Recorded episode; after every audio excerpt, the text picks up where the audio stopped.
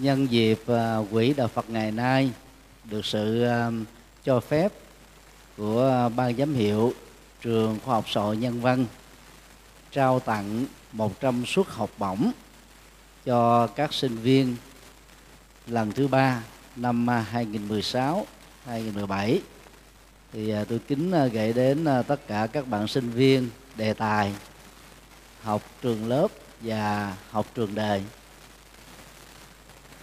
MC đó, thì đề nghị à, nói về đề tài bảy sức mạnh tinh thần. Vì đề tài này tôi à, vừa chia sẻ xong rồi tôi thì không có thói quen à, nói lại đề tài cũ. Do đó đề cập đến hai phương diện học. Thứ nhất là học ở trường lớp, thứ hai là học ở trường đời đó. Thì tôi nghĩ rằng nó sẽ thích hợp với các bạn sinh viên trong bối cảnh vừa học cả hai thứ này trong uh, cuộc đời thanh xuân của mình. Học ở uh, trường lớp đó các bạn chỉ có một cái không gian lớn nhất là vài trăm mẫu.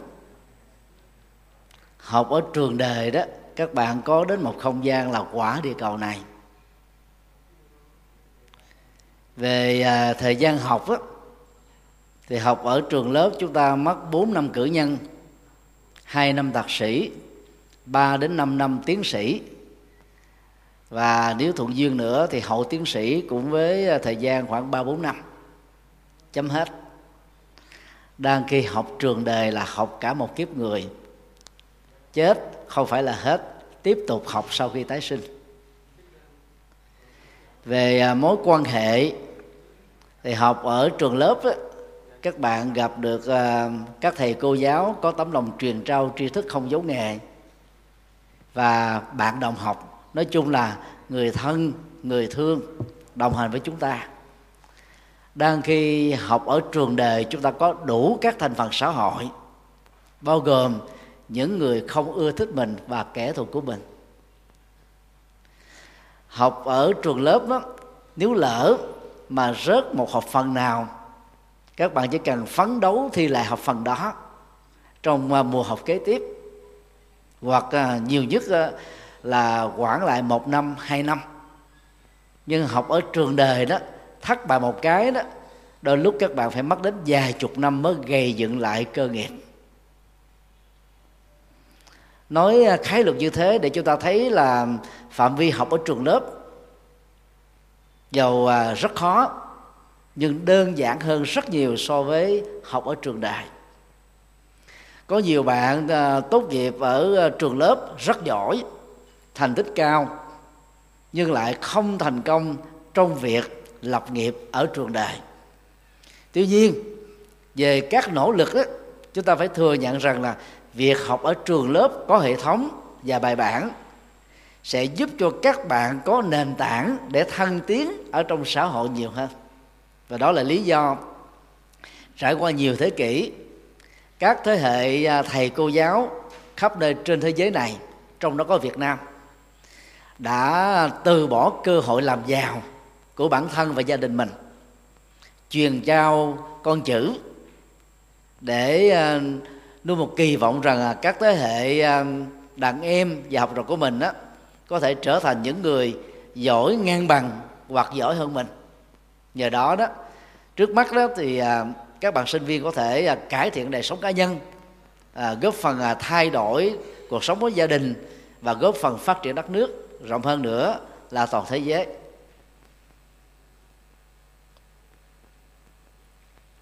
Trước nhất là tôi à, xin nói về à, học ở trường lớp. Thưa các bạn, hiện tại thì tôi là hiệu phó của học viện Phật giáo Việt Nam tại thành phố Hồ Chí Minh. Và tôi may mắn được đảm trách vị trí này à, từ năm 2009 năm 1994 đó thì tôi cũng giống như các bạn là sinh viên nhưng mà may mắn hơn là được đi du học. À, tôi cũng trải qua những năm tháng khó khăn giống như các bạn tại đây thôi. Thậm chí còn có hơn nhiều. Từ uh, năm lớp 10 đó thì tôi may mắn đậu thủ khoa. Lớp 10, lớp 11, lớp 12 tuyển sinh đại học của Phật giáo đậu thủ khoa cử nhân Phật giáo khi vô học ở ờ, ấn độ thì tôi cũng may mắn đậu ờ, thủ khoa thạc sĩ và sau đó là đậu xuất sắc ờ, tiến sĩ. Và những chia sẻ mà tôi sẽ nói ra về học ở trường lớp á, là nó từ cái kinh nghiệm cá nhân mình. Còn nếu các bạn muốn tham khảo về cái cách học trường lớp một cách có bài bản giống như một cái hệ thống phương pháp nghiên cứu đó thì mời các bạn à, vào google hoặc là vào cái trang web à, chùa giác ngộ com à, chọn vào cái mục à, giảng chuyên đề. Trong đó có một cái chuyên đề đó là phương pháp nghiên cứu gồm có 18 chuyên đề mà tôi à, à, giảng dạy cho à, các vị tăng ni học cử nhân và thạc sĩ Phật học à, trong nhiều năm qua. Ngoài ra thì à, tôi cũng có một quyển sách nó phù hợp với cái nhu cầu này đó là cẩm nang viết thảo luận luận văn và luận án à, được xuất bản vào à, năm 1999 thì lúc đó nói thật với các bạn đó thì tôi à, vừa tốt nghiệp thạc sĩ xong là tôi bắt tay vào cái việc à, viết cái cái quyển sách này. À, tại Ấn Độ cũng như những nước ảnh hưởng từ nền giáo dục của nước này đó thì cử nhân là không có làm luận văn cũng không có các cái bài à, à, nghiên cứu SC như là hệ thống giáo dục và tín chỉ của Hoa Kỳ và những nước tiên tiến. Ở cấp học thạc sĩ của Ấn Độ đó, cũng không có làm à, luận văn thạc sĩ. À, đến à, cấp học phó tiến sĩ đó cho nên giáo dục này đó mới bắt buộc cái môn học phương pháp nghiên cứu. Như vậy so với à, các nền giáo dục tiên tiến còn lại trên thế giới này đó thì nền giáo dục Ấn Độ vẫn đi chậm hơn về phương pháp nghiên cứu. Mà theo tôi đó góp phần quan trọng cho việc thành công trong lúc học và thành công trong nghiên cứu hoặc là lập nghiệp về sau này. Như vậy để tự bổ túc kiến thức cá nhân thì đang lúc tôi um, à, đăng ký chương trình là tiến sĩ triết học đó thì tôi phải tự viết ra cái quyển sách này để tự học thôi. Tại vì à, trong trường lớp à, dưới cái cấp đó tiến sĩ đó thì không có được giảng dạy. Về việc học ở trường lớp đó, thì tôi xin trình bày với các bạn gồm có à, bốn ý. Điều một à, đọc các ý chính thôi. Nó khác với à, cái việc chúng ta học thuộc lòng.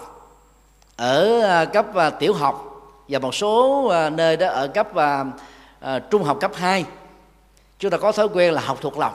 Và điều này cũng rất là cần vì mình có nhiều cái dữ liệu đó chúng ta sẽ giỏi hơn so với các cái sinh viên mà chỉ nhớ nhưng không có thuộc.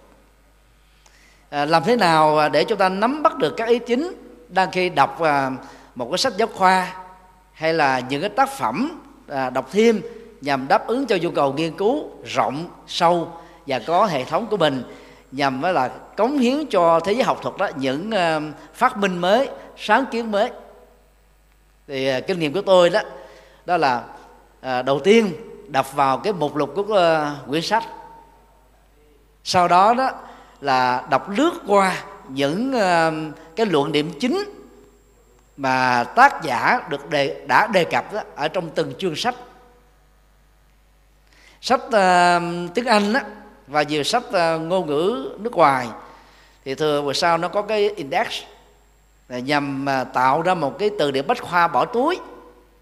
Uh, những vấn đề bách khoa được nêu ra ở trong quyển sách đó. Cho nên uh, chúng ta cũng đọc lướt qua về cái cách làm index là chúng ta có thể nắm rõ được trong vòng đó là một giờ đồng hồ thôi, một quyển sách 300 trang. Các cái ý chính, luận điểm chính, các ý phụ, luận điểm phụ mà tác giả của tác phẩm này đó muốn gửi gắm đến chúng ta là cái gì?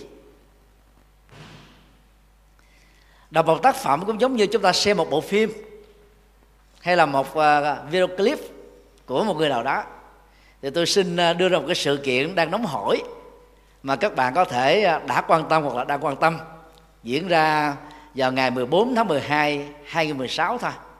Đó là sự kiện à, vào lúc 10 giờ 35 của ngày nêu trên đó thì siêu sao ca nhạc đó, Đàm Vĩnh Hưng đã có một cái buổi livestream kéo dài 22 phút 17 giây để nói về à, cái mà anh gọi là số phận của gia đình anh.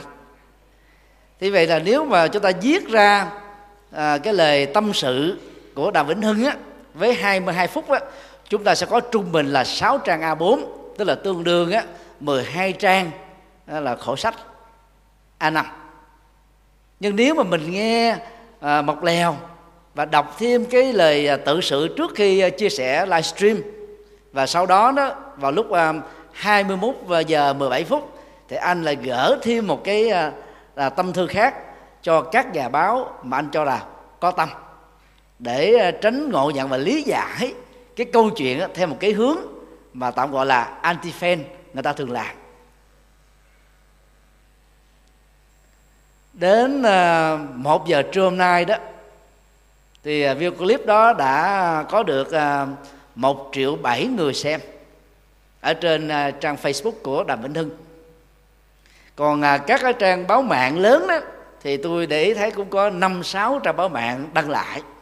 Và cái lượt à, xem đó cũng khoảng là 500 cho đến là 900 ngàn ừ, của những cái trang web lớn đó. Riêng ở trên Facebook của Đàm Vĩnh Hưng đó, thì có đến là 14 ngàn độc giả bày tỏ cái cảm xúc và um, mấy chục ngàn người chia sẻ clip này. Riêng nhận xét đánh giá đó bao gồm uh, ủng hộ và phản đối đó thì cũng gần là một ngàn cái nhận xét. Thế vậy thì thay vì à, à, chúng ta phải mất đến 22 phút để ờ, hiểu được cái câu chuyện mà đàm hơn gọi là số phận của gia đình mình thì chúng ta chỉ cần nắm ờ, một cách lướt vài ý chính thôi. Thứ nhất anh ta à, đã đắn đo sau nhiều ngày và không thể không nói lên cái sự thật này. Và sự thật đó đó đó là anh ta không muốn bất kỳ những fan hâm mộ nào của anh trở thành nạn nhân của mẹ mình. Đó là mượn tiền nhân danh đàm vĩnh hưng hoặc là mượn tiền nhân danh chính bà. Còn việc mà bà sử dụng cái nguồn tiền đó cho việc gì thì chỉ có bà biết thôi. Đó là cách nói khéo của đàm vĩnh hưng. Người ta có thể suy luận rằng là à, bà ấy bị rơi vào cái thói quen à, đánh đề hay là cờ bạc gì đó. Đó là ý chính. Ý thứ hai đó đạo vĩnh nương kêu gọi các nhà báo và những người nhận xét mình á hãy có tâm. Và anh ta không phải tạo ra một cái scandal để cho mình nổi tiếng hơn. Nhưng mà muốn à, là làm thế nào để giải phẫu cái mà anh gọi là cái cái mục à, ung à, đau nhất ở trong gia đình là, là ba chục năm nè anh ta không đồng lõa với mẹ mình. Anh ta cũng không nhờ mẹ mình nhân danh mình để làm cái việc đó. Anh ta trên thực tế là nạn nhân, cũng giống bao nhiêu nạn nhân khác thôi. Và điều thứ ba đó, thì anh cũng rất mong các nạn nhân của mẹ anh và các fan hâm mộ dành cho anh đó là thông cảm. Và anh cũng bày tỏ lòng thông cảm đối với họ. Đó là đồng tiền á, tạo ra bằng mồ hôi nước mắt, rất là vất vả. Cho nên đó tất cả những cái tình trạng mà thuê xã hội đen đến để mà đòi nợ gây khó khăn làm lớn tiếng vân vân á trong nhiều năm qua tại ngôi nhà riêng của đặng vĩnh hưng đó là những điều mà anh có thể thông cảm được. Và anh cũng rất mong á mọi người thông cảm cái hoàn cảnh của anh vì anh không phải là người tác giả của cái tình huống à, mượn tiền này. Như vậy thì cái thông điệp chính của đặng vĩnh hưng là mong cho mọi người không còn là nạn nhân của mẹ mình nữa. Và cũng không tạo cơ hội cho mẹ mình tiếp tục tạo những người khác thành nạn nhân di truyền. Dây chuyền mắc xích vậy đó. Như vậy là 22 phút 17 giây được gói gọn trong ba ý chính. Thì ta viết thành văn đó nó chỉ có ba câu là hết rồi.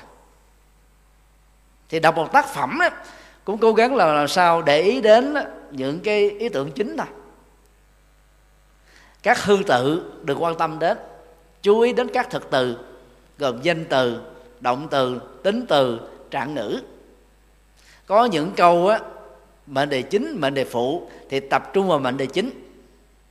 À, một trang thì có nhiều câu có mệnh đề thì á, là nhớ những ý chính thôi chứ không phải là nhớ tất tần tật mọi thứ. Vì cái ký ức của con người đó với chức năng của bộ bộ não là có giới hạn.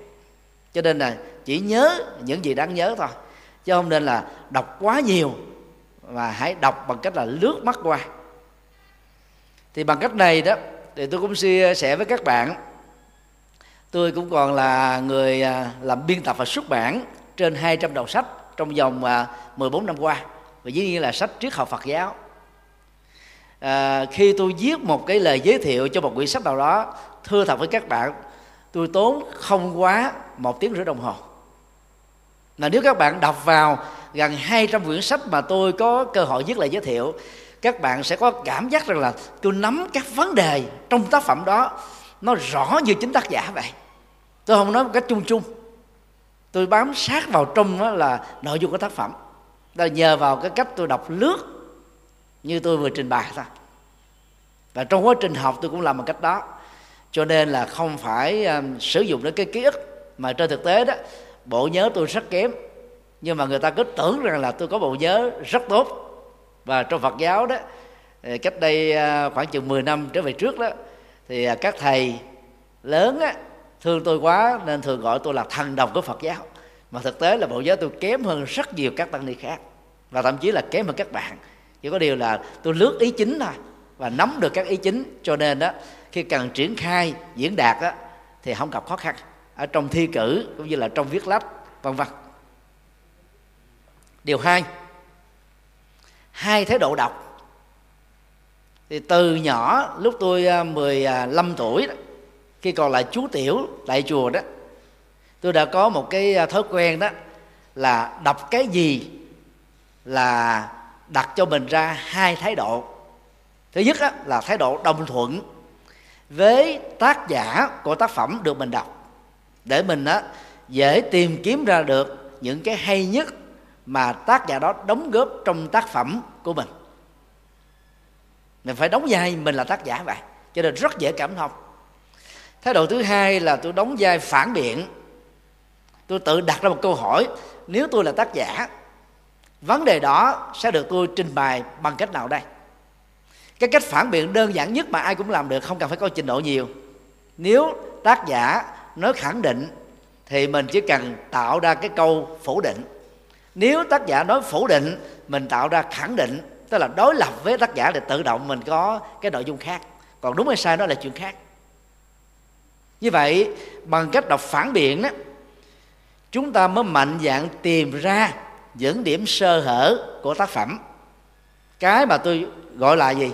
Tức là nó chưa được là trọn vẹn, mà tác phẩm đó cần phải có. Thì bằng cách này đó, chúng ta đọc một tác phẩm chúng ta không bị lệ thuộc vào những phát hiện à, đóng góp à, của tác giả đó. Mà ngược lại chúng ta có thể phản biện lại để tìm ra một cái hướng đi nếu mình được yêu cầu hoặc là tình tình nguyện viết về đề tài đó thì tự động mình có những ý tưởng mới để viết. Như vậy à, khi đồng thuận thì à, chúng ta sẽ à, thông cảm và nắm được ý chính khi phản biện phản biện thì các bạn sẽ sáng tạo ra những ý tưởng mà tác giả đó chưa có. Hoặc là do giới hạn bởi thiếu thông tin bởi à, thiếu à, các cái luận cứ hoặc là có thể thiếu nhiều cái nguyên do khác. Thì bây giờ chúng ta hãy lấy cái phương pháp này áp vào trong cái câu chuyện của đàm vĩnh hưng đi. Thì trong tổng số 980 mấy cái nhận xét trên Facebook của Đàm Vĩnh Hưng đó thì à, tôi tạm chia làm hai nhóm. À, nhóm 95% á, là bày tỏ cái cái thông cảm sâu sắc. Trong đó có giới văn nghệ sĩ tên tuổi và những đàn em thần tượng ngôi sao à, đàm vĩnh hưng. Người ta khích lệ đàm vĩnh hưng à, hãy làm việc đó.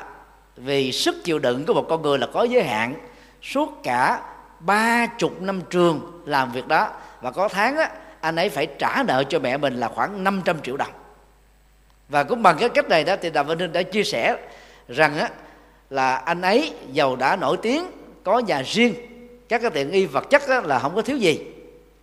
Thuộc đẳng cấp vào trong giới ngôi sao nhưng phải cài giống như một con trâu để giải quyết cái khoản nợ hai chục tỷ hơn.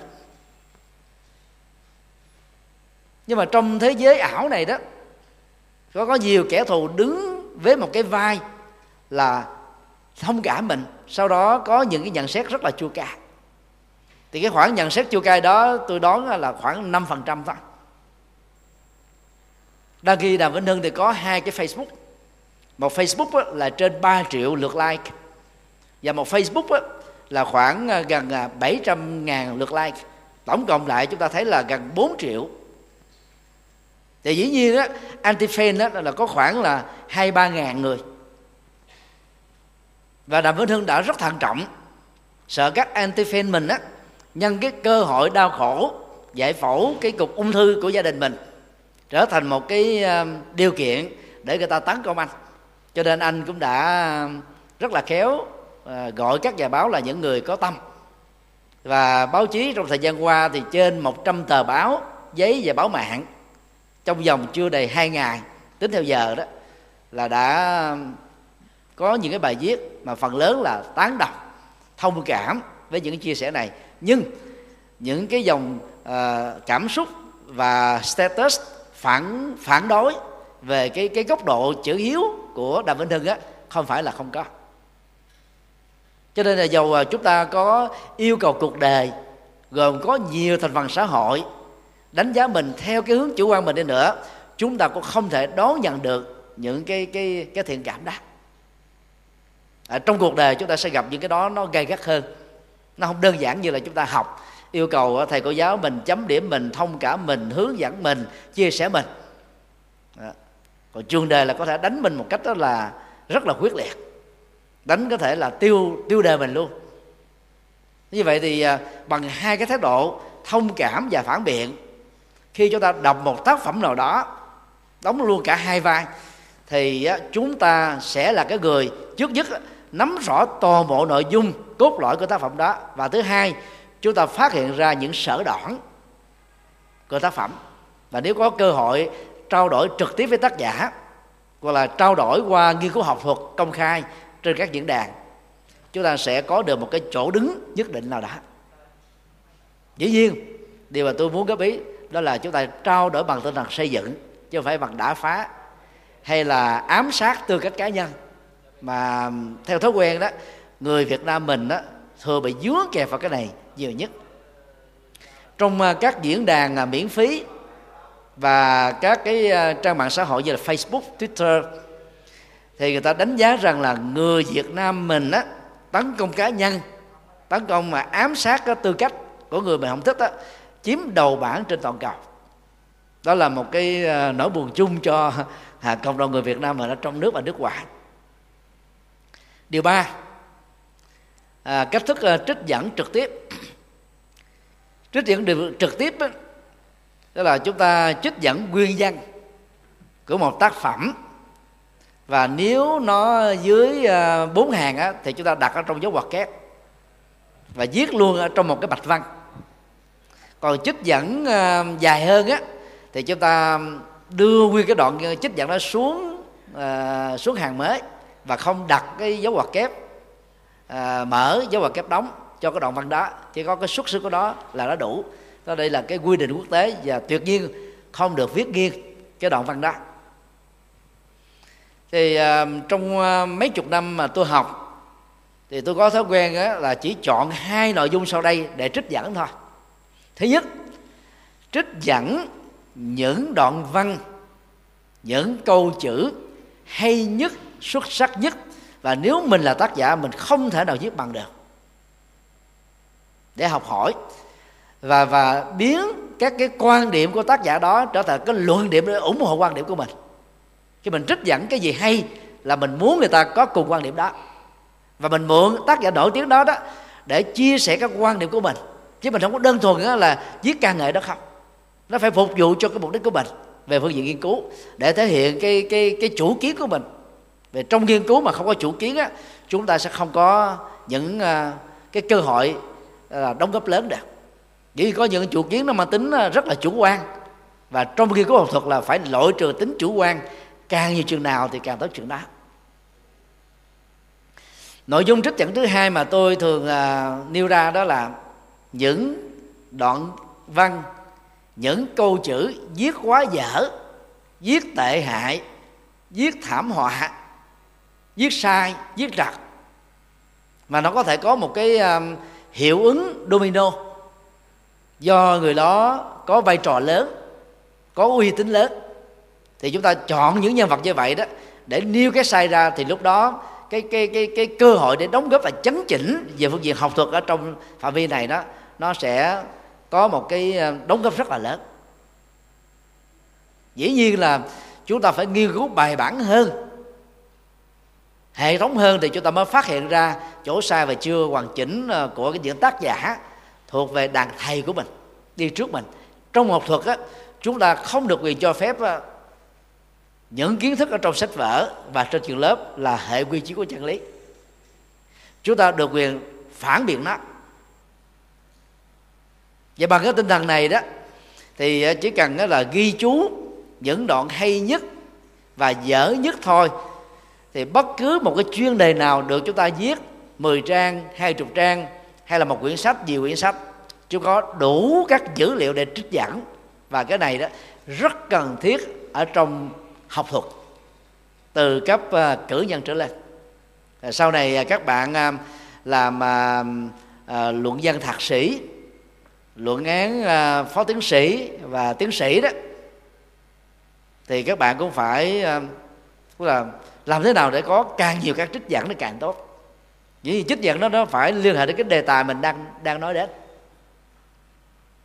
Và cái yêu cầu tối thiểu đó cứ mỗi trang chúng ta phải có à, bốn à, chú thích để cho một cái à, tác phẩm nghiên cứu mang tính học thuật chuẩn mực. Thì mặc dầu à, nó đã trôi qua 25 26 năm thì những cái tập mà tôi ờ, viết tay để trích dẫn những cái câu hay, bây giờ tôi vẫn còn giữ.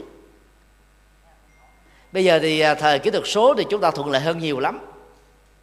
Chúng ta có ờ, ipad, iphone và laptop, desktop để mình copy nguyên văn những đoạn câu chữ cần trích dẫn và mình dán vào trong cái file MS Word nó thuận lợi hơn cái cái thời cách đây vài chục năm lắm.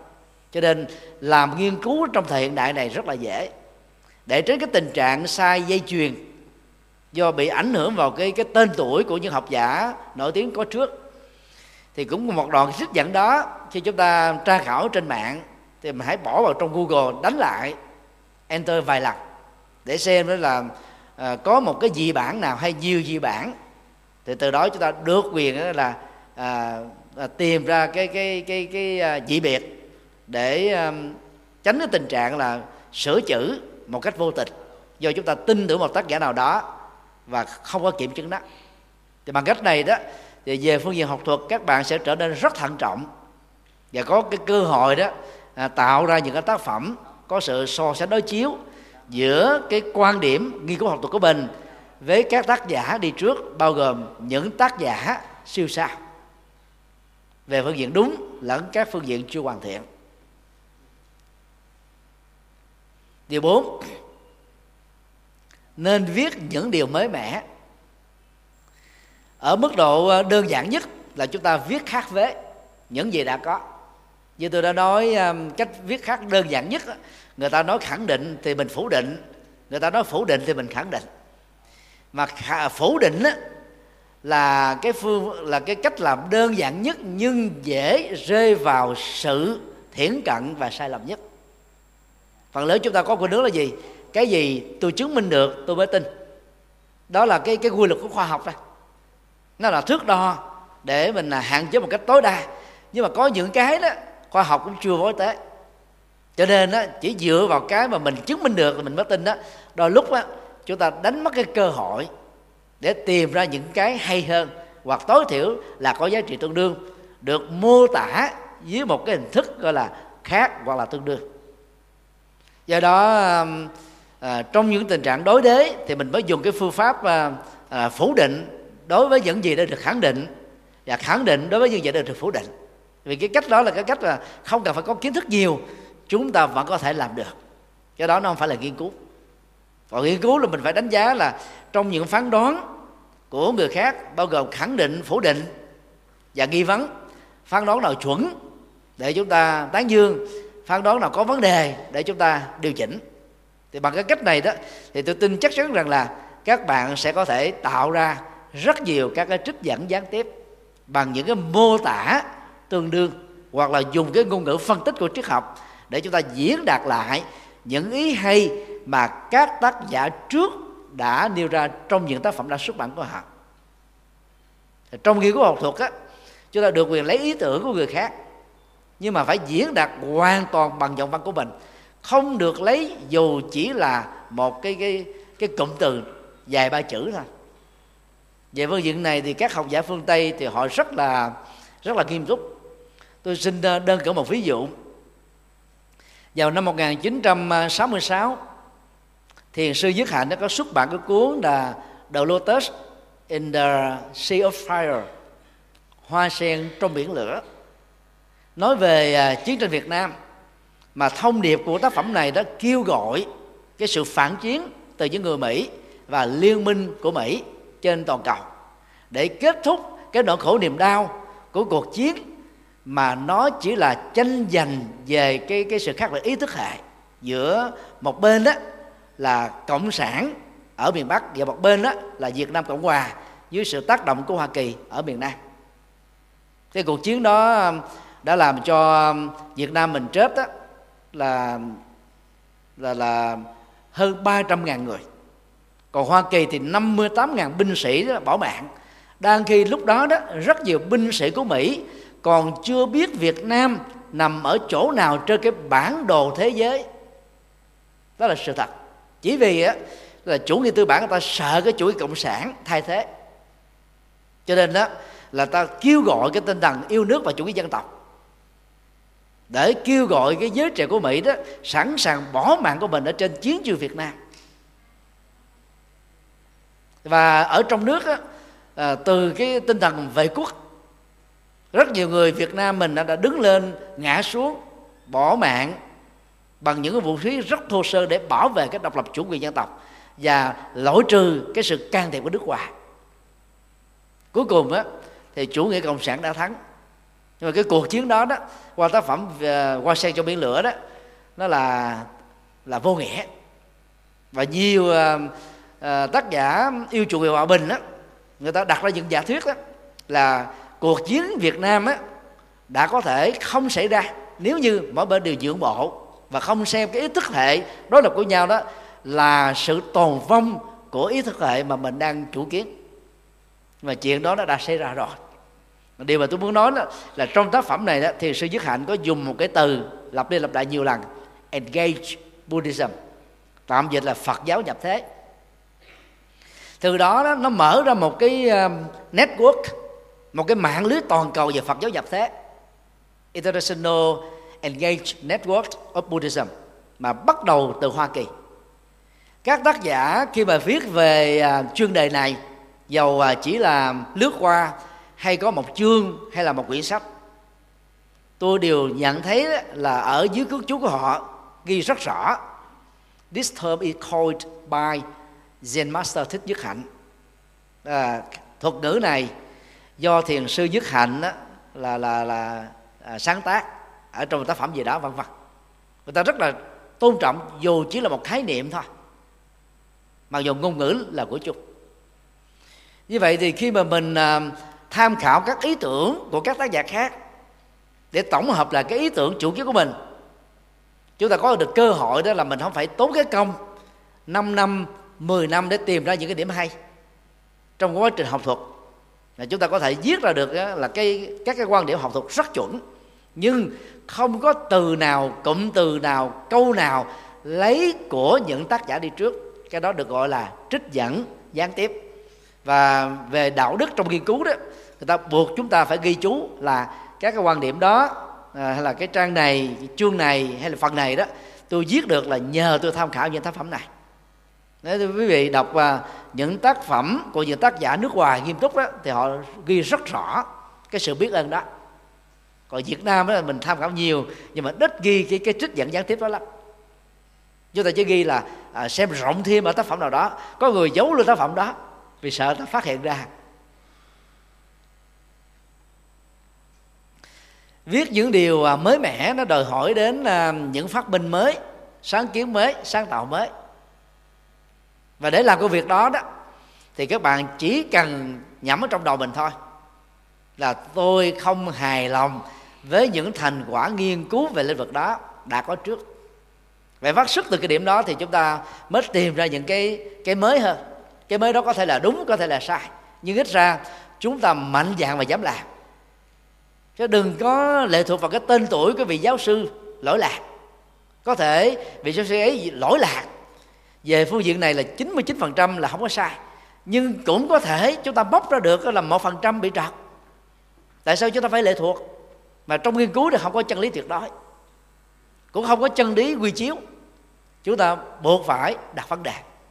Thì bằng cách đó đó, từ cái trích dẫn gián tiếp tham khảo các ý tưởng của người khác, người có năng khiếu hơn, có nghiên cứu hệ thống hơn đó, sẽ bắt đầu đặt ra những vấn đề mới và tiếp cận đó bằng phương pháp mới để tạo ra cho những cái cái giả định mới và phát hiện ra những cái tư tưởng mới. Thì đó là điều mà các bạn đã được học ở trong năm thứ nhất à, tôi cũng chia sẻ bằng cái kinh nghiệm riêng mà tôi đã làm. Bản thân tôi đó thì đã có trên 60 tác phẩm 60 quyển sách. Các bài nghiên cứu thì cũng đã à, à, vài chục bài. Rồi là biên tập là trên 200 tác phẩm. Ờ, thậm chí là biên tập về à, các sách âm thanh đó là đến à, sáu bảy trăm trăm quyển rồi thì cũng bằng cái phương pháp làm à, như vừa chia sẻ các bạn là tôi cũng với cái thời gian bận rộn và cái quỹ thời gian rất là ngắn ngủi của kiếp người khác nhau giống nhau thì tôi đã nỗ lực làm được một số việc cần làm cho cho riêng mình. Thì chia sẻ như thế không phải là khoe. Thì thường à, những cái chia sẻ cá nhân đó nó có cái kinh nghiệm thực tế chứ không phải là kinh nghiệm lý thuyết. Kinh nghiệm lý thuyết thì các bạn có thể thích lý thuyết a các bạn bỏ lý thuyết b còn cái nghiệm cái trực tiếp á, thì à, các bạn sẽ thấy là nó có cái tác động mạnh về phương diện tâm lý ha. chẳng hạn như à, anh à, Nguyễn Tu My phó chủ tịch của Quỹ Đạo Phật Hà Nai có chia sẻ là à, cách đây ba mươi gần bốn chục năm đó hoàn cảnh khó khăn của gia đình anh ấy phải ngưng việc học ở lớp 11 rồi vì à, là một doanh nghiệp vàng à, anh ấy à, mở rộng đến mấy chục tiệm vàng khác nhau tại thành phố Hồ Chí Minh do đó nó đòi hỏi đến cái kiến thức kiến thức quản quản trị và quản lý làm thế nào để uh, những cái sản phẩm của mình nó nó, nó được quản lý chặt chẽ.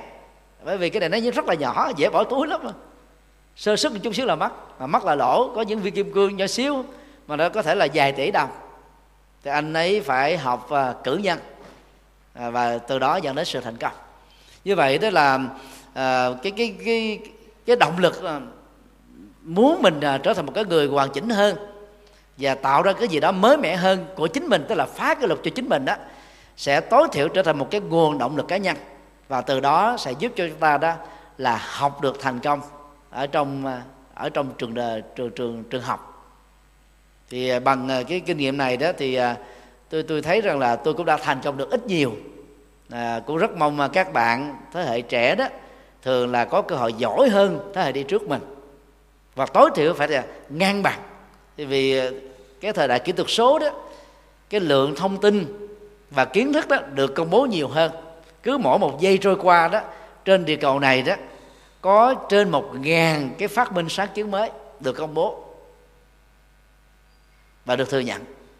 Do đó, chúng ta có cơ hội để tiếp cận những cái khám phá mới, phát minh mới, sáng kiến mới, đóng góp mới.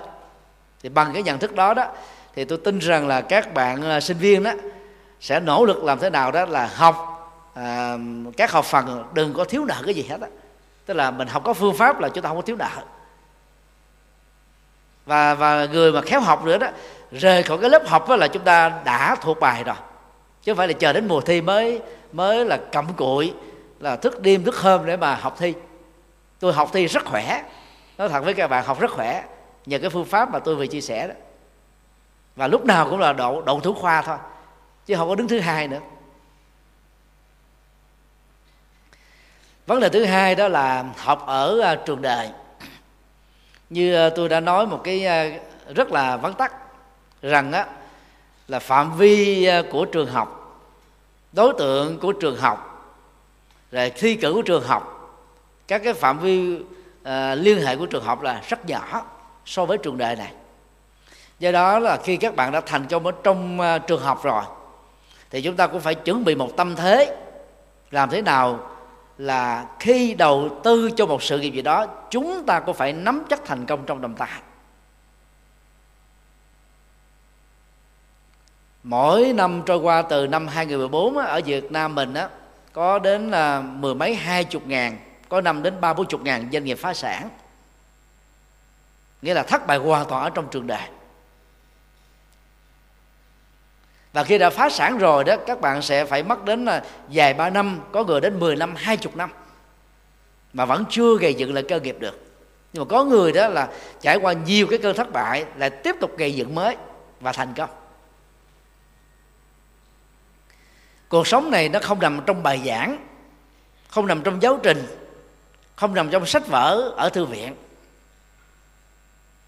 Theo tôi đó 90% lượng kiến thức mà chúng ta học được ở trường lớp á, hiếm có được cái sự sử dụng hay là ứng dụng, áp dụng ở ngoài trường đại nhưng mà vì à, cái kiến thức nền tảng, kiến thức là liên ngành, đa ngành, tất cả các thế hệ thầy cô giáo đi trước chúng ta thấy rõ được điều đó, nhưng khi cơ cấu chương trình bắt buộc cũng phải tạo ra cái sự dư thừa này thôi. Chúng ta không có sự lựa chọn khác để trở thành những cái chuyên gia hàng đầu về lĩnh lĩnh vực mà nó rất là nhỏ, hẹp, rất là khó. Nếu mà không học bao quát thì sau này chúng ta không chuyên sâu được. Cho nên là đừng có ngồi than vãn là 90% cái nguồn tri thức chúng ta học ở trường lớp là không có chỗ ứng dụng. Hãy tận dụng cái cách ứng dụng nó để à, chúng ta có thể thành công ở trong trường đại sau khi tốt nghiệp. Có được cái bằng cử nhân, một số bạn khác thì may mắn hơn học thạc sĩ, số khác là tiến sĩ, số khác là hậu tiến sĩ. Ờ, trong số đó thì có một thiểu số ở lại được các thầy cô đi trước của mình tin tưởng trao cho mình một cơ hội. Đầu tiên á, là assistant professor là trợ giảng. Sau đó chúng ta trở thành là giảng viên chính thức. Sau đó trở thành là giảng viên biên chế là đào tạo à, gắn kết với một cái trường đại học nhất định nào đó. Thì để thành công ở trường đời đó thì tôi xin chia sẻ một số ý tưởng sau đây điều một nỗ lực xây dựng thương hiệu cá nhân. Tôi tôi dùng cái từ à, kinh tế học để chúng ta dễ hình dung. Thực tế đó để xây dựng một thương hiệu không đến nỗi là quá khó đâu. Nó có hai cách để xây dựng. Một cách đó là dựa vào cái thế giới ảo trong thời đại kỹ thuật số này để tạo ra các giá trị ảo và cuối cùng chúng ta trở thành là người sống ảo. Và một cách đó, bền vững hơn chậm hơn. Đó là chúng ta dựa vào à, là các nỗ lực thật tạo ra các cái giá trị thật và tính bền vững của nó là có những đóng góp thật. À, tôi xin chia sẻ với các bạn à, những hiện tượng à, gần đây ai cũng biết. Chẳng hạn như là thần đồng âm nhạc Putin mới 4 tuổi thôi mà diễn hài đó không thể nào chê vào đâu được. Giả gái cũng được đóng nam cũng được và thậm chí làm mc cũng được thì phật giáo cho rằng là thần đồng đó là một hiện tượng. Mà về bản chất đó nó là cái sự là nở hoa kết trái của cái nguồn tri thức mà chúng ta đã từng tích tụ ở kiếp trước đó. vì Phật giáo cho rằng chết không phải là hết. Toàn bộ tri thức chúng ta bao gồm chủ kinh nghiệm được tồn tại dưới dạng là một cái kho tàng năng lượng. Phật giáo gọi là kho tàng tâm. Chỉ cần một chất xúc tác nhỏ thôi. Ở tuổi lên 3, lên 4 các thằng đồng trên thế giới về nhiều lĩnh vực đó, bắt đầu đó trở thành là là là thiên tài về lĩnh vực này. Cách đây à, mười mấy năm thì chúng ta có à, thằng đồng âm nhạc con cò bé bé Sumai do vì gia đình à, của cô này đó đưa đi sang mỹ định cư. Cho nên không có cơ cơ hội để mà biểu diễn nghệ thuật. Thì mấy năm trở lại đây cô về về việt nam đó thì không được đón nhận vì người ta cứ thần tượng sung mai cô có tuổi lên ba lên tư. Mà bây giờ cô này là 21, 22 rồi không duyên dáng như ngày xưa nữa. Cái giọng hát cô không có ngọt ngào như ngày xưa nữa. Và từ những cái um, cái cái thực tế đó Suma đã quyết định không tiếp tục vào con đường âm nhạc như cô kỳ vọng là quay trở về Việt Nam để tái khởi động chương trình đó sau khi cô đã có được cái cử nhân tại Hoa Kỳ. Thì cái câu chuyện đó cho chúng ta thấy rằng là à, thằng đồng á khác với người bình thường ở cái tuổi nên thơ xuất sắc hơn. Nhưng mà khi lớn lên nếu chúng ta không có tiếp tục là huấn luyện đó thì cái năng lực đó nó cũng có thể trở tên là mờ nhạt. Chứ không phải là lúc nào cũng giữ được cái phong cách thần đồng đó đâu nha. Chúng ta nên nhớ thế. Chẳng hạn như chúng ta có thần đồng thi ca trần đăng khoa cách đây um, trên à, 50 năm bây giờ à, nhà văn nhà thơ trần đăng khoa uh, cũng viết văn rất là sâu uh, phân tích văn học uh, cũng rất là sâu nhưng mà về làm thơ cũng chưa chắc ở cái tuổi lớn này hơn những nhà thơ khác. Có thể hơn bài này nhưng mà kém bài khác thôi. Đó là quy luật. Tuy nhiên đó cũng có những người đó người ta không dựa vào những cái nỗ lực thật như là các thằng đồng tu vừa nêu. Hiện nay thì chúng ta có những hiện tượng à, dựa vào à, kỹ thuật số để mà tự à, đánh bóng cái tên tuổi của mình. Tôi xin nêu ra một số tên là có lẽ các bạn đều biết hết về nữ thì có bà Tân. Lê Thị Quyền Anh. Tức là bằng cách là khoe thân thôi với những cái điều nhảy chẳng giống ai. Bây giờ à, bà Tân đó đã có trên một triệu like. Những điều mà các qua hộ nổi tiếng thế giới mơ mà vẫn chưa được. Có nhiều người làm nghệ thuật đó, là chân chính đó, mất đến 40 năm 50 năm mà vẫn chưa có được 100 ngàn like đang khi đó, bạn này đó là một sinh viên mà không ai biết đến hết đó chỉ bằng những cái ờ, cái post ở trên Facebook của mình. Và có một cái công nghệ lăng xê là đúng hướng. Báo chí đã trở thành là quảng cáo miễn phí cho cô ấy với những cái phản biện. Xem nó như một cái hiện tượng là à, chẳng giống ai. Và do đó, cô này trở thành là nổi tiếng. Mỗi khi cô ấy có mặt ở các sự kiện dù không được mời mà đến, cô ấy còn nổi trội hơn là nhân vật chính ở trong câu chuyện nữa. Hoặc là chúng ta có à, ca sĩ lệ rơi nổi tiếng vào năm à, 2013 anh này đó có một cái giọng ca thảm hại. Anh nhái nháy giọng thôi. Lúc đầu anh làm chơi cho vui. Nhưng mà rồi đó là những cái clip của anh đó đã, nó lên tới là trên 200 clip. Và trở thành một hiện tượng nổi sóng nơi gió cách đây là 3 năm nhưng mà đến năm 2015 anh ấy đã biết dừng lại cái cuộc sống ảo này. Để trở thành là một cái người à, buôn bán ổi. Trên nền tảng là do chính anh á làm kỹ sư trồng ổi. Chứ nếu như mà anh tiếp tục từ à, năm 2014 đến bây giờ chắc chắn là anh sẽ nổi hơn những nhân vật khác. Cái cách diễn của anh đó, nó cũng không phải là hài lắm. Và anh nó tâm sự mà là anh ấy cũng không thuộc lời nữa có bộ nhớ rất là kém. Mỗi lần diễn à, đọc diễn đó thì anh ấy đặt đặt một cái tờ giấy trước mặt mình.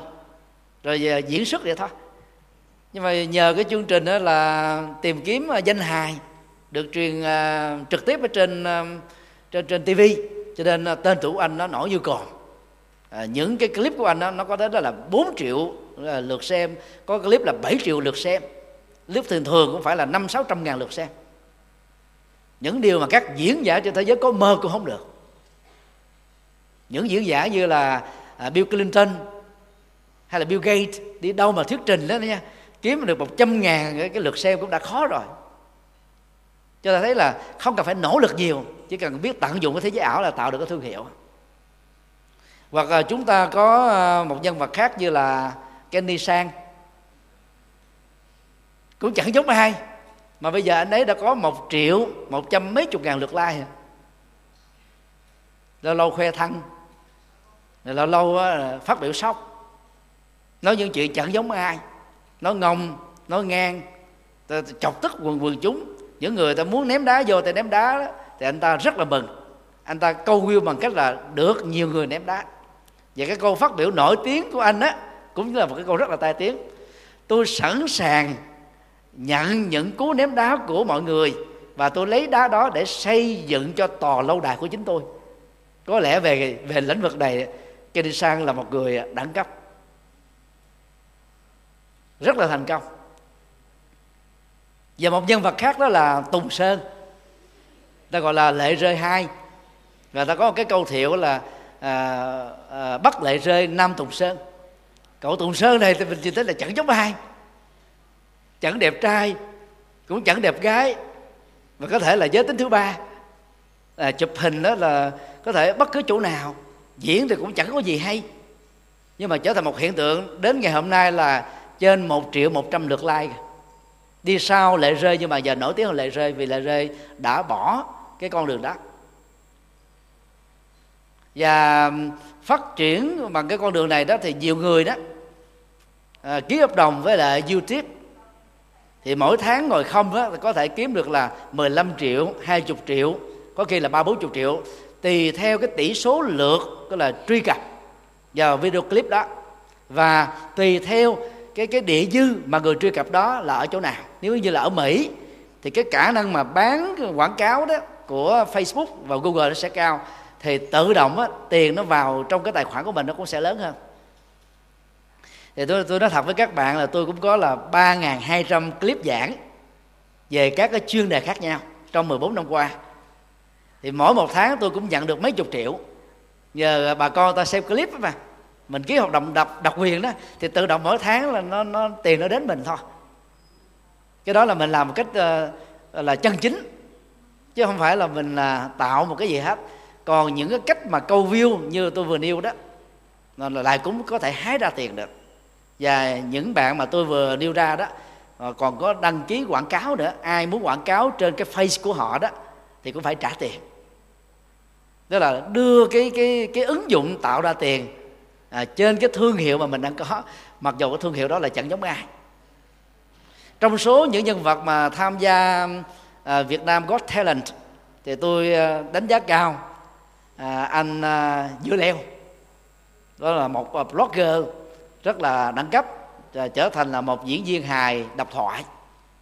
À, mỗi một cái clip hài của anh ta đó là có được vài trăm là ngàn lượt xem có khi là, là một vài triệu lượt xem. Phản ánh những vấn đề xã hội. Thì đó là một cái hiện tượng mà phần lớn ở nước ngoài ta làm rất là rất là lâu. Việt Nam chúng ta mới có khoảng à, bốn năm năm trở lại đây thôi. Đó là một cái xu thế mới. Tính giáo dục ở trong những cái clip hài này đó là cao mặc dầu thỉnh thoảng á tác giả đã sử dụng những cái cái cách nói tục nói tiểu. Là thường hài nó ưa có gắn đến cái cái tục nhất là hài Việt Nam. Nhưng mà có thể chấp nhận được tức là nó gắn với cái cái cái giáo dục ở trong cái câu chuyện. Từ một cái clip hài khoảng 4 phút đến 10 phút với à, mấy trăm ngàn được xem vậy đó. Thì tôi đoán rằng đó là mỗi tháng đó, anh à, dưa leo. À, còn có biệt hiệu là bình loạn với leo đó có thể kiếm được là vài chục triệu không phải là chuyện khó lắm và cũng bằng cái con đường chân chính này đó à, anh dưa leo đó đã được mời đọc diễn ở các quán cà phê nổi tiếng mỗi đêm cái tiền cát xê mà anh ấy đạt được bao nhiêu thì tôi không biết.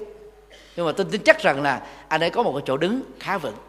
Như vậy giữa những nhân vật mà nêu trên á thì chúng ta thấy là tạo dựng ra những cái thương hiệu ảo với cái cách câu view bất chấp mọi thứ.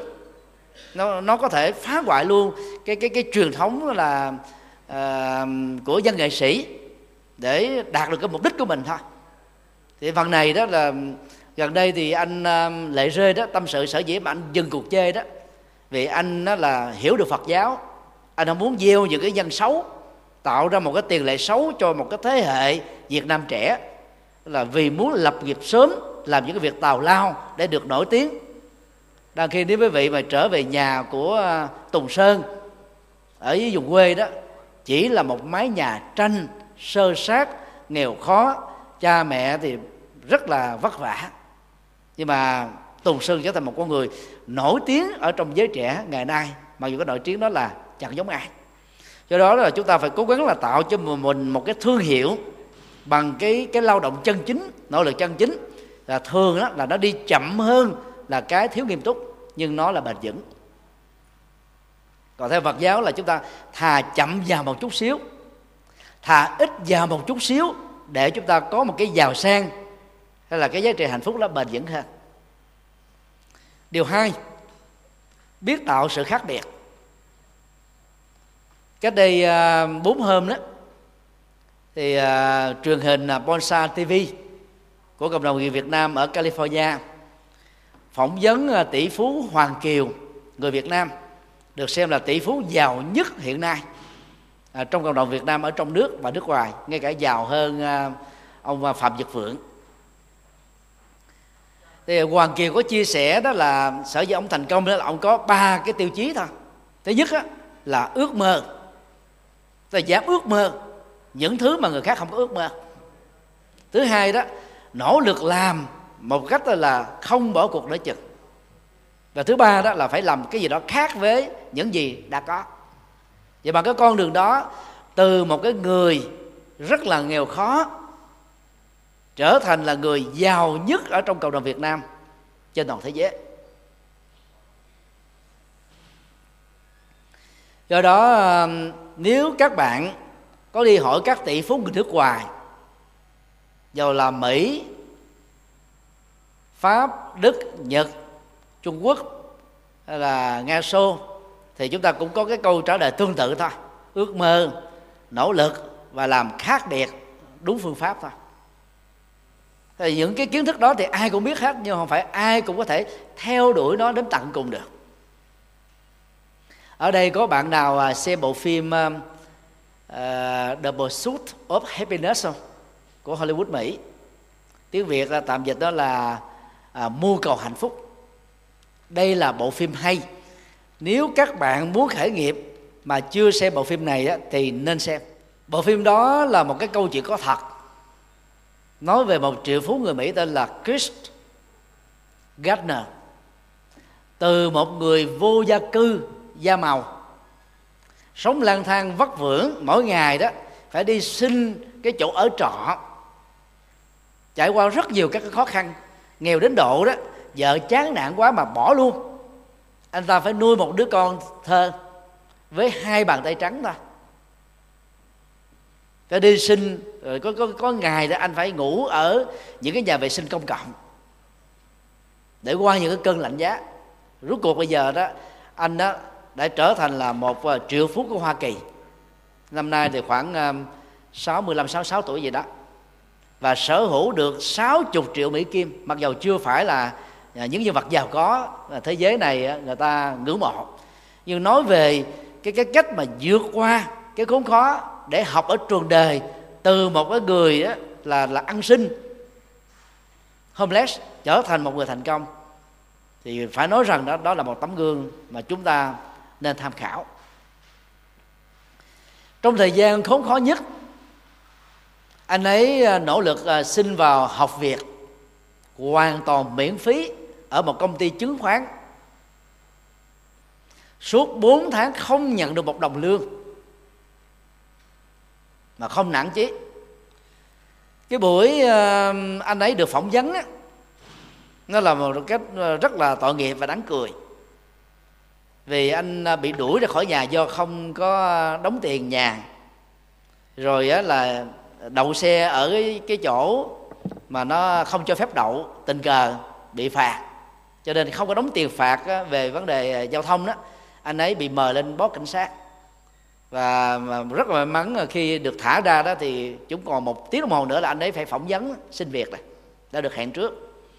Thì lúc đó, đó là mặt mũi anh ấy là nó rất là hốc hác sơ nó còn dính của ngày hôm trước. Áo thì cũ kỹ nó là bộ quần áo ngủ thôi. Phải chạy đến cái công ty để mà phỏng vấn thì lúc đó là những người lãnh đạo đó người ta ăn mặc rất là sang trọng nhìn mặt ảnh là người ta là là là không ưa rồi. Nhưng mà vì đã sắp lịch phỏng vấn thì người ta phải cho phỏng vấn thôi. Thì anh mới chia sẻ rất là thật là tôi đó có là một loại người mà cái gì biết đó, thì tôi nói tôi biết. Còn cái nào không biết đó, là tôi thừa nhận là tôi không biết. Nhưng tôi khác hơn mọi người đó tôi tìm cho bằng được ra giải pháp chứ tôi không bỏ cuộc để chừng cho nên nếu các quý vị lãnh đạo cho phép tôi một cái cơ hội để thử việc thì tôi rất biết ơn. Và nhờ cái câu nói ờ, tự tin với một cái ước mơ lớn như vậy, anh ấy đã được chấp nhận là học ờ, 4 tháng miễn phí ra và trong 4 tháng như vậy, anh ấy phải lo cho con, rồi phải đi ăn xin, rồi phải ở nhờ tối về đó mấy giờ khuya thì anh nó là mở cái đèn loe lét lên để học. Tại vì là trong giáo hóa này ta phát cho mỗi người một cái quyển cái nghệ thuật kinh doanh. Và ta gọi đó là kinh thánh của làm giàu.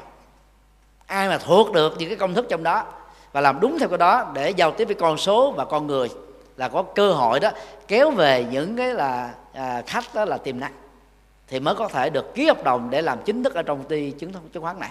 Một khóa học á, vào thời điểm đó đó khoảng 100 người nhưng mà được giữ lại để làm đó chưa được chín người. Tức là cái tỷ lệ lộ trừ rất là cao. Và và anh đã đã kỳ vọng, nỗ lực là làm thế nào tôi không bỏ cuộc. Và cuối cùng anh đã thành công. Đó là một bộ phim rất hay mà các bạn trẻ nên um, nên nên đọc, nên xin lỗi, nên xem để mà nung đúc tinh thần của mình. Mỗi khi mình bị xuống tinh thần đó, thì à, là biết tạo ra cái cái sự khác biệt về ước mơ về cách thức nỗ lực, rồi về cái um, cái cách thức mà mình làm để chúng ta tạo ra một cái chỗ đứng cho mình. Dầu chưa phải là thành công lớn, nhưng ít ra đó, chúng ta thành công và đứng vững từ là khối óc và bàn tay của mình. Điều ba, kỹ năng giao tiếp và đàm phán. Ở trong ờ, trường học á, chúng ta không có đàm phán được. Một là chúng ta bị đánh rớt do làm bài không đạt tiêu chuẩn. Hai đó là chúng ta nản quá là nghỉ học luôn. Ba đó là chúng ta kiên trì là làm lại để được thi đậu. Còn trong uh, trường đề đó là chúng ta đòi hỏi đến sự giao tiếp hàng ngày với mọi thành phần xã hội khác nhau. Và các giao tiếp đó đều dẫn đến cái cơ hội đàm phán để tìm được một cái cái cái cái sự lập nghiệp là bền vững. Cho nên đó chúng ta phải nhớ có mấy điều gì sao. Thứ nhất là bạn giao tiếp và đàm phán với ai. Thất bại về vấn đề mà xác định đối tượng của mình là ai đó chúng ta không thể nào đắc nhân tâm được. Không đắc nhân tâm được. Đối với ờ, dân phương tây người ta thích những người có cá tính trung thực không có nịnh hót và tồn tại bằng cái thực lực chứ không phải là là, là ca ngợi tán dương cái người cấp trên của mình. Cho nên nếu mà mình à, không xác định được cái đối tượng mình nói chuyện với cái người à, là đang là là là phỏng vấn mình là người ở nước ngoài hay là người ở trong nước. À, à, đối tượng đó là như thế nào các tính làm sao thì chúng ta sẽ rất khó có thể thành công. Thứ hai đó phải xác định là mình nói cái gì mới là quan trọng. Trường hợp của Chris uh, uh, Gardner chỉ nói có một câu thôi. Tôi là loại người. Cái gì không biết là nó không biết nhưng tôi sẽ không bỏ cuộc. Cho đến lúc nào tôi tìm ra được giải pháp cho nó thì mới dừng. Đó là một người có quyết tâm cao có cam kết lớn có bản lĩnh và có tinh thần trách, trách nhiệm.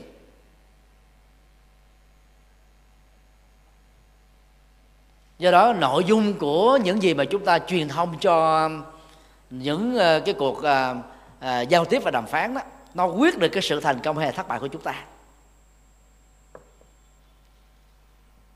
Thứ ba là cách thức chúng ta nói. Nó gồm có um, ngữ điệu. Tức là cái cái cái cách chúng ta lên giọng xuống giọng nhắn câu. Mình nói chuyện mà nó có điều điều điều điều điều, điều giống như tụng kinh đó chắc chắn là chúng ta thua ở trong các cái phỏng vấn à. giao tiếp không gây ấn tượng được. Phải biết nhấn nhấn giọng ở cái chỗ nào quan trọng. Phải biết ngắt nhịp để tạo ra cái cái thái độ cảm xúc ở người nghe và có khi thì chúng ta nói bằng cái giọng đó là rất là lớn, hùng mạnh để khích lệ. Để đi quyết tâm. Có lúc chúng ta nói nhỏ xuống để đi vào chiều sâu cảm xúc. Phải phải xoáy vào được những cái góc độ đó. Thì mỗi một cái cuộc giao tiếp hay đàm phán của chúng ta đó, chắc chắn để lại ở đối phương một ấn tượng lớn.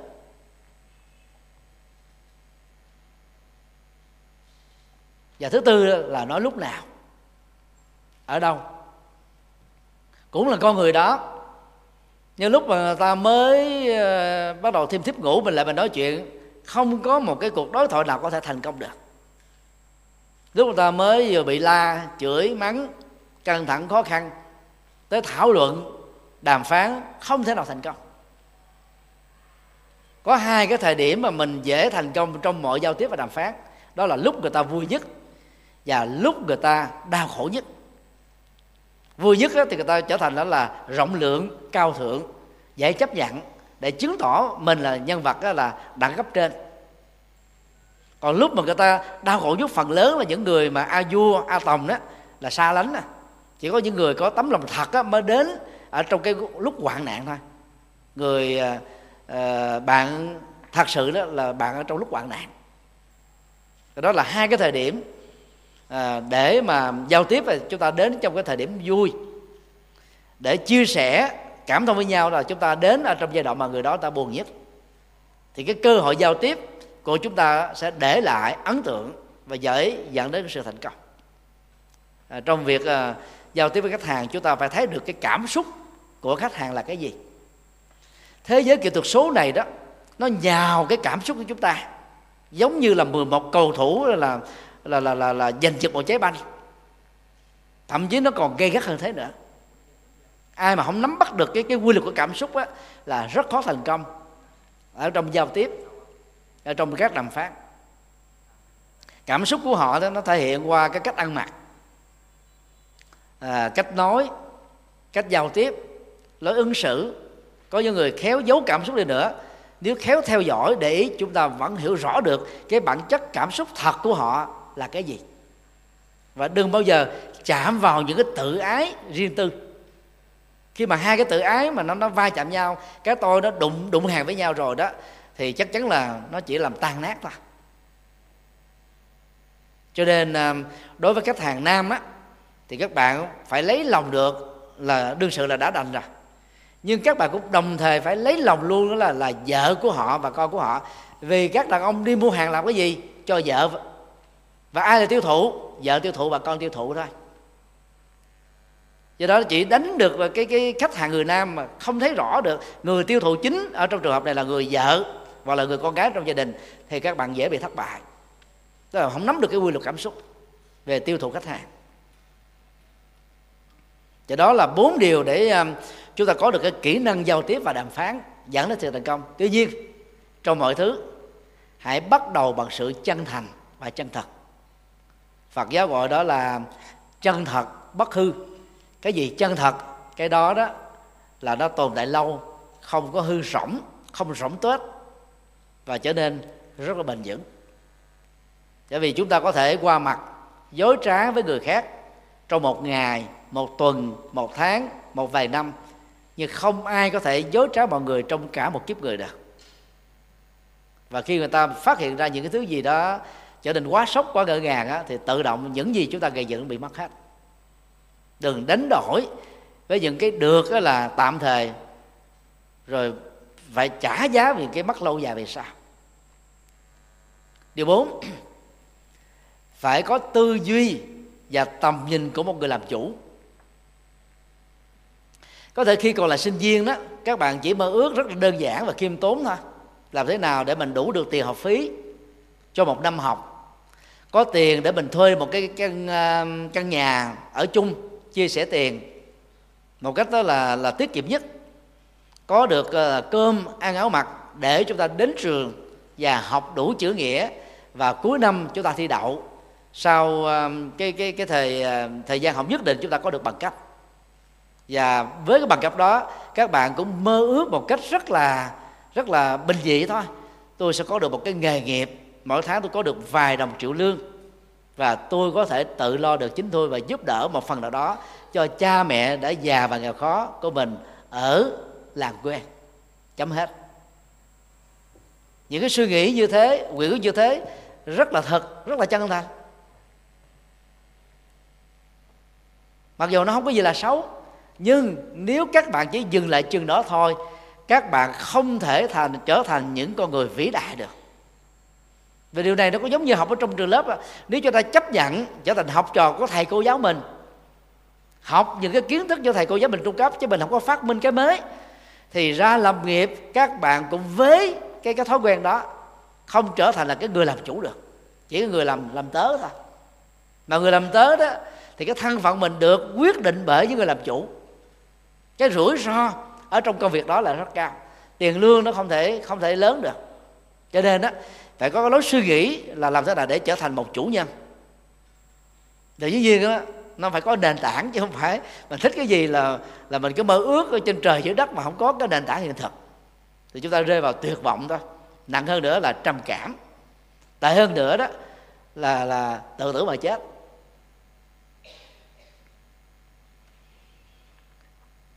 Tư duy làm chủ nó giúp cho chúng ta trở nên rất là xuất sắc khi được giao một công việc gì đó, các bạn nên nghĩ thế này nè. Đừng làm vì cái vị trí mà các bạn đang có và giữ nó, mà hãy làm vì một cái động cơ là cống hiến lớn hơn. Có thể bằng cái cách làm nhiều thời gian hơn, hiệu quả công việc nhiều hơn, mang lại cái thành quả cho cái công ty mà các bạn đang đang làm đó là lớn hơn. Các bạn có thể được thưởng và các bạn không thể, có thể là không được thưởng. Nhất là Việt Nam, tiền thưởng hầu như không có và khi mình nghĩ rằng là bây giờ cái tiền lương tôi bao nhiêu, tôi chỉ làm chuyện đó thôi, thì các bạn quên đi một điều mà nhà Phật gọi là gì? Mình bỏ rơi cái cái quy luật nhân quả một bên này.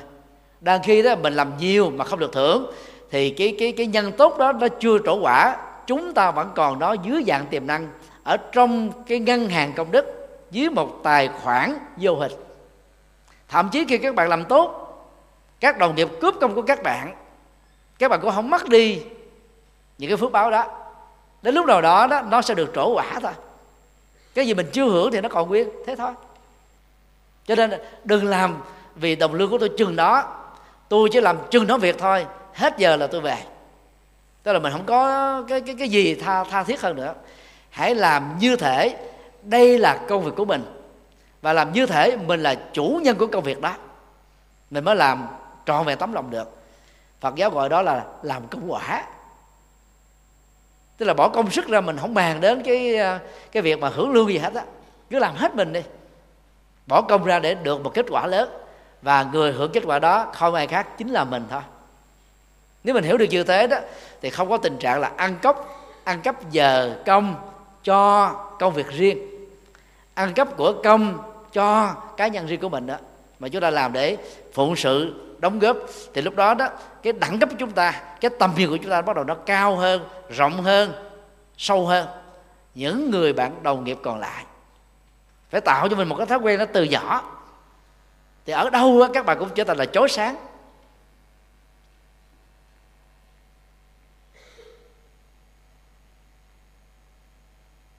Cho nên cái tư duy làm chủ và làm lớn làm vĩ đại đó nó sẽ giúp cho chúng ta thành công lớn. Tôi xin nêu ra một ví dụ um, như Angkor Wat. Ra đời vào thế kỷ thứ 10 hiện nay thì dân số của Campuchia đó là chỉ có 5 6 triệu người thôi.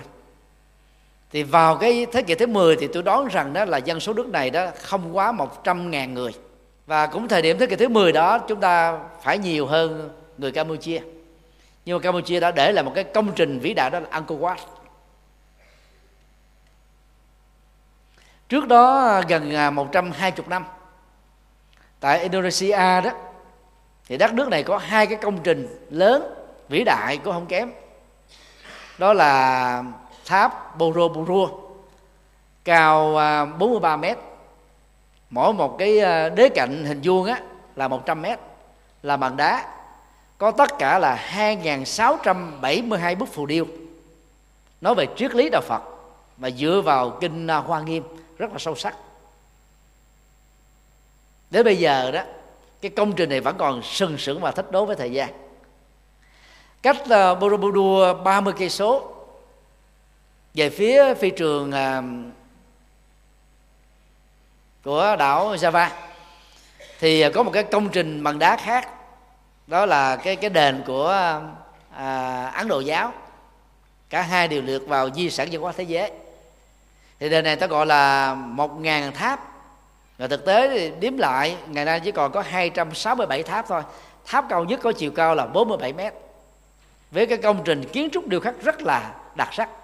Như vậy vào giữa thế kỷ thứ 8 thì tại Indonesia đã có những cái công trình vĩ đại này. Đến bây giờ đó Ờ, khó mà có nước nào có thể có được cái công trình tương tự ngay ngay cả trong thời gọi là càng hiện đại.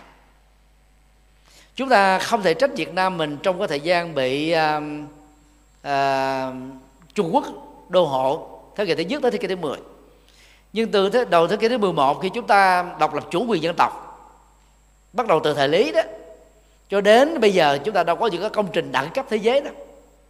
Cái đó tôi cho rằng là nó về cái tầm nhìn thôi có thể chúng ta nói rằng là vì đất nước Việt Nam là nạn nhân của các cuộc chiến.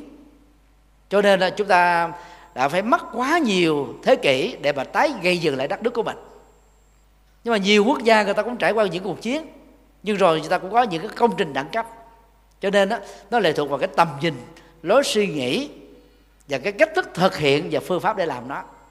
Chứ là đổ thừa cho một cái quá khứ chiến tranh không đó nó không giải quyết được các vấn nạn khác thành nhà hồ chúng ta nếu đến chỉ có một vài tảng đá thành ở một cái chiều cao vài ba mét thôi. So với Angkor Wat đó, không là gì hết á. So với những công trình lớn của thế giới cũng không là gì hết đó. không phải nói như thế là mình khinh thường việt nam. Mặc cảm tự tự tư dân tộc đó là một cái xấu. Nhưng mà thỏa mãn với những cái còn yếu kém của dân tộc là một cái xấu đối lập đạo phật chủ trương trung đạo. Chúng ta phải thừa nhận những yếu kém của mình để tìm ra những giải pháp khắc phục nó.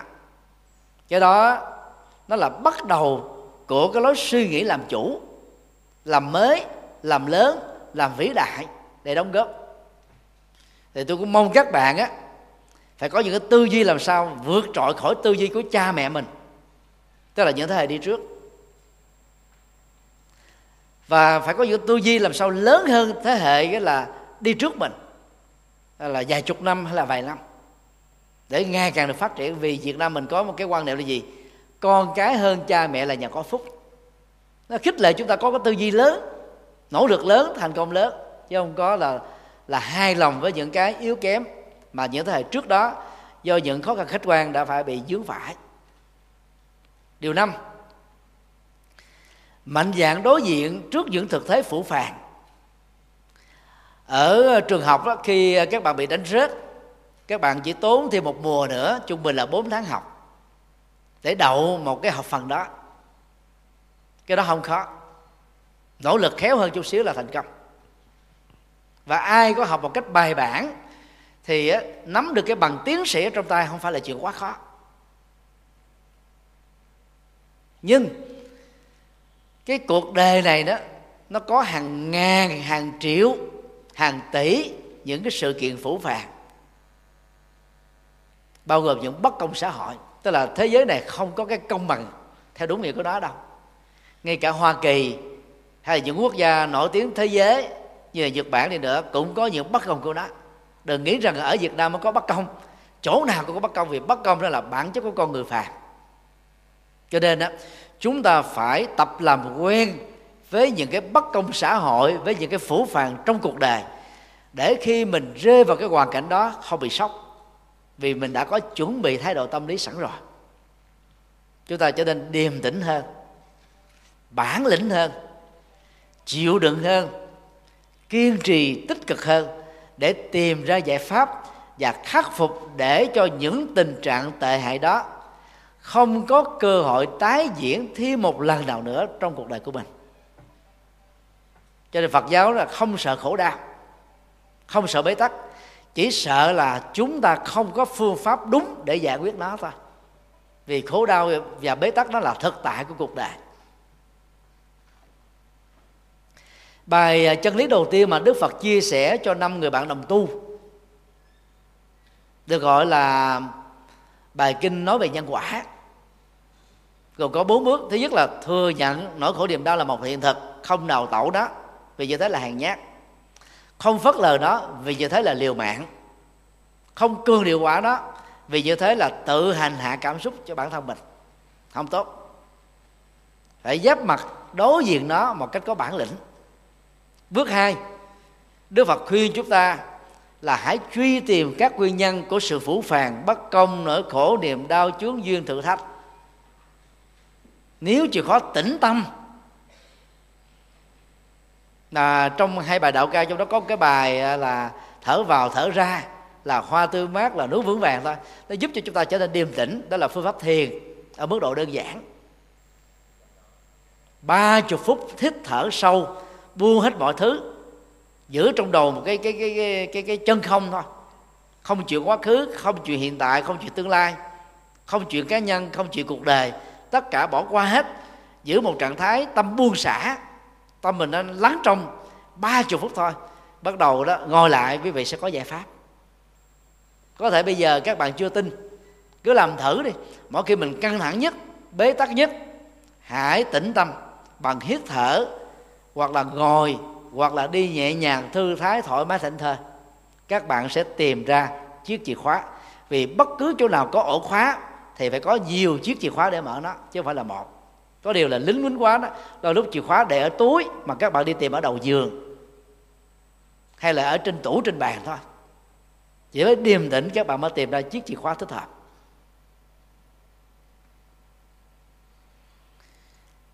Đối diện trước thực tế phủ phàng để chúng ta phấn đấu nhiều hơn chứ đừng trở nên là tuyệt vọng. Tôi có hai lần đi Nhật mỗi lần 14 ngày chia sẻ cho cộng đồng người Việt Nam làm ăn và sinh sống tại đây. Thì tôi à, có cơ hội trực tiếp và tiếp xúc với người Nhật và cũng nghe những cái câu chuyện câu chuyện kể từ người Nhật vì tôi có những nhà sư Nhật là bạn và thế hệ đi trước của mình. Người Nhật á, như các bạn biết là có cái tinh thần dân tộc rất cao có sự tự trọng rất cao có tính là kỷ luật á, có thể nói là đẳng cấp thế giới tôi đã đi à, Hoa Kỳ 4 lần châu Âu 3 lần gồm 11 nước Úc hai lần. Mỗi một lần như vậy là hai tháng đến hai tháng rưỡi. Tôi đã đi hàng trăm các thành phố trên thế giới. Phải nói rằng không chỗ nào sạch bằng nhật không chỗ nào nề nếp bằng nhật không chỗ nào ý thức kỷ luật đó, cao như ở bằng nhật. Ngay cả người mỹ người đức phải để nhật về phương diện này. Nhưng nhật có một cái tệ hại đó là sự tự trọng quá mức, dẫn đến sự tự sát. Ở nghĩa đen lẫn nghĩa bóng. Trên con đường à, đi đến núi phú sĩ, được xem là biểu tượng văn hóa và tinh thần của nước này đó, thì có một cái khu rừng nó gọi là Suicide Forest, theo cách đặt tên của người phương Tây. Vào khoảng vài cây số trong khu rừng này, các bạn sẽ thấy những cái xác chết. Có khi là 10 năm, có khi 5 năm, có khi là 3 tháng, có khi mới có vài ngày và các bạn thỉnh thoảng sẽ thấy những cái sợi dây, nó cuộc đó là dài trăm mét, thậm chí là dài km. Đó là những người đang đấu tranh tư tưởng với mình có nên chết bằng tự tử hay không. Họ lặng lẽ mang lương khô và nước là một cái cái liều cắm trại ở trong rừng một mình thôi. Và nếu như mà đấu tranh được mình á, thắng được mình á, thì họ quay trở về để sống. Họ chặt bỏ cái liều đó, họ cuốn cái sợi dây lại còn nếu họ thất bại trong việc đấu tranh đó thì họ sẽ đồng thời đóng lên trên một cái cây ở gần đó, một cái tấm bảng đã được viết sẵn. Tôi tên như thế, đừng tốn công tìm tôi vì tôi đã chết rồi. Đó là họ chết vì sự tự trọng. Sự tự trọng của đàn ông nhật là rất là đáng sợ. Ví dụ như một người đàn ông thất nghiệp đi, sáng mê đó, vẫn đứng trước một tấm gương khắc cà vạt chải tóc, sức nước dầu thơm. Chào vợ và chào con, thậm chí là hôn vợ rồi mới đi. Rồi suốt ờ, 8 tiếng đồng hồ đó, ông ấy, anh ấy ngồi ở một công viên để chờ cơ hội đến với mình thôi. Hết giờ làm việc ờ, ông ấy, anh ấy quay trở về nhà. Và cái cái cái ờ, văn hóa trong gia đình người Nhật là gì? Nếu người chồng có đẳng cấp sòi cao tạo ra đồng lương cao nhiều chừng nào thì về được vợ đó là lo lắng nhiều chừng đó. Còn ở mức độ lương thấp thì cũng được vợ lo cho nên, người tao nói là là ăn cơm tàu cưới về nhật là vậy. Tức là người vợ nhật người ta lo cho chồng chu đáo lắm mọi thứ. Ta hiểu cầm kỳ thi họa rồi tâm lý vợ chồng tâm lý gia đình. Tức là đàn ông nhật á, là không muốn vợ mình biết không muốn con mình hay rằng mình thất nghiệp tức là thất bại cái cái nỗ lực ém cái nỗi đau tâm lý đó đó, nó đã tạo thành một cái sức ép lớn. Và sức ép nào nó cũng có cái mức giới hạn của nó. Giống như ờ, cái cái ờ, cái bánh xe. Nếu các bạn bơm bằng hơi bơm hay là bơm bằng tay của mình, đến một lúc nào đó cái hơi đã được đầy, phải ngưng. Nếu bơm nữa, quá mức sử đựng thì cái lớp bánh xe đó phải bị nổ tung thôi. Cảm xúc con người tạo ra sức chịu đựng có giới hạn cho nên đè nén nhiều chừng nào đó là quy hàng chừng nấy. Và khi mà sức chịu đựng đó đó trước những phủ phàng bất công, mình giỏi hơn người khác và tại sao mình không thành công? Mình đẹp trai, đẹp gái hơn, tại sao cuộc đời mình quyêu hạnh thế này? Đó cái người khác là kẻ đón người đưa. Tất cả cái đó nó tạo ra sự tự ái lớn. Mà tự ái đó là một chấp ngã. Mà tự ái sai lầm đó như tôi nói là tự sát, theo nghĩa đen và nghĩa bóng. Những người nhật đã tự sát thiệt. Còn những cái người à, tự ái khác và không có tự sát thiệt đi nữa. Về cái bóng đó cũng dẫn đến nhiều thất bại. Không thành công được ở trong cuộc đời. Cho nên đó, phải có bản lĩnh đối diện với những sự phủ phàng. Thì các bạn đó mới có thể vượt qua được nó, thấy mặt mũi của nó, rồi truy tìm nguyên nhân thì các bạn mới khắc phục được.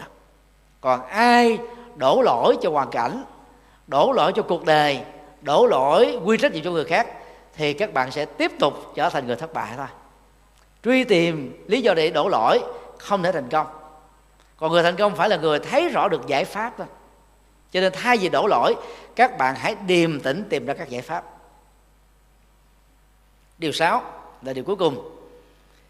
Giàu và hạnh phúc không phải là điều quan trọng. Có thể các bạn sẽ ngạc nhiên. Đang khi mình thiếu tiền, cái ước vọng của mình đó là thành công và sau này làm giàu. Mà bây giờ nói là giàu là không quan trọng hạnh phúc không quan trọng. Cái kết nối đạo phật có có ngược đề không? Hoàn toàn không. Vì đạo phật á, không quan trọng kết quả mà quan trọng nguyên nhân.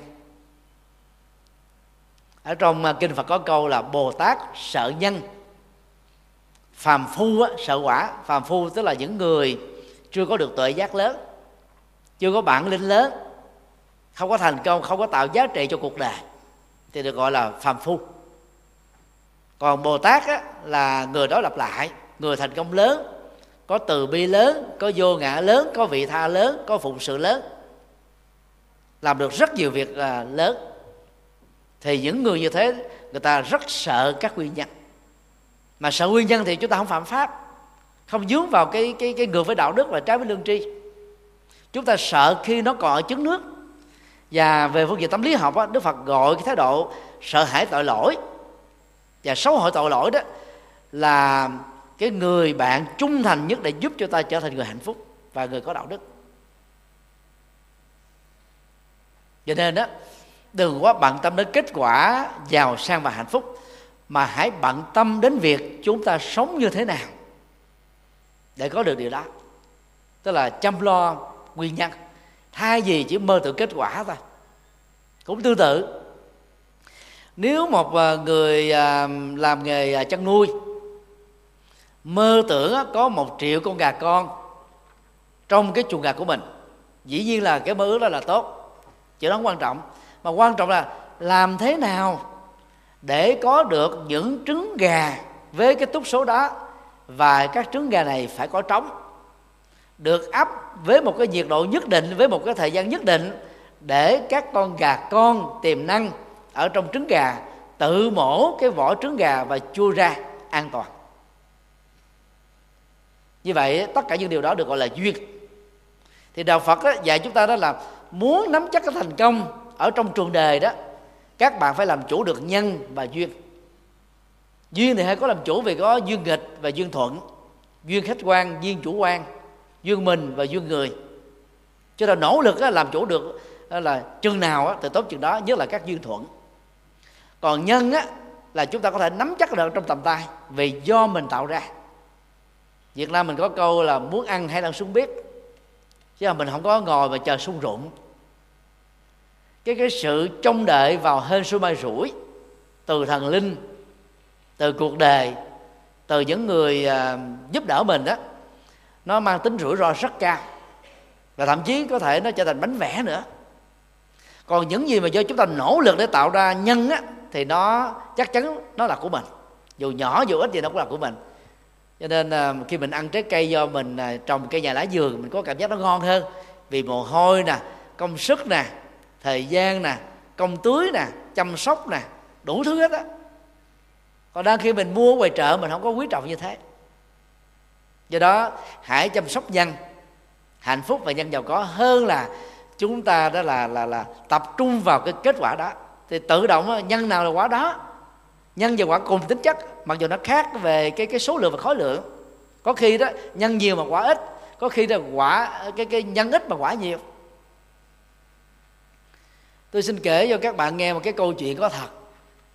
À, thiền sư à, thanh từ đó vào à, những à, năm đầu tiên của thập niên 60 kết nghĩa với thiền sư nhất hạnh lên trên à, phương bối am ở lâm đồng để dựng ra một cái rừng thiệt. Thì hai huynh đệ thay phiên nhau nhập thất. Nhập thất đó là mình ở trong cái cái căn phòng, không ra bên ngoài, không giao tiếp để mình tiết kiệm năng lượng và tập trung cho việc tu, tập trung cho việc viết sách, dịch sách thôi. Tức là làm những cái việc về tri thức và đạo đức thì trước khi nhập thất á, thì à, thiền sư thanh từ á, mới lấy những cái hạt giống hoa. Trồng xung quanh rải trồng xung quanh đó là cái căn thất của mình. Và lúc đó là mùa mưa mà. Cho nên thiền sư tin chắc rằng đó là sau một tháng nhập thất ra đó là là sẽ có hoa. Khi mở cái cửa sau một tháng ở trong phòng thì chẳng thấy một cái cây nào hết đó. rồi à, thiền sư mới làm một cái thí nghiệm rồi cũng lấy những cái hạt giống đó rải xuống và quan sát suốt 8 tiếng đồng hồ thì thấy là nhiều con chim nó xà xuống cái đám đất đó nó ăn hết với cái hạt giống. Cái, cái, cái chân lý đó rất đơn giản thôi.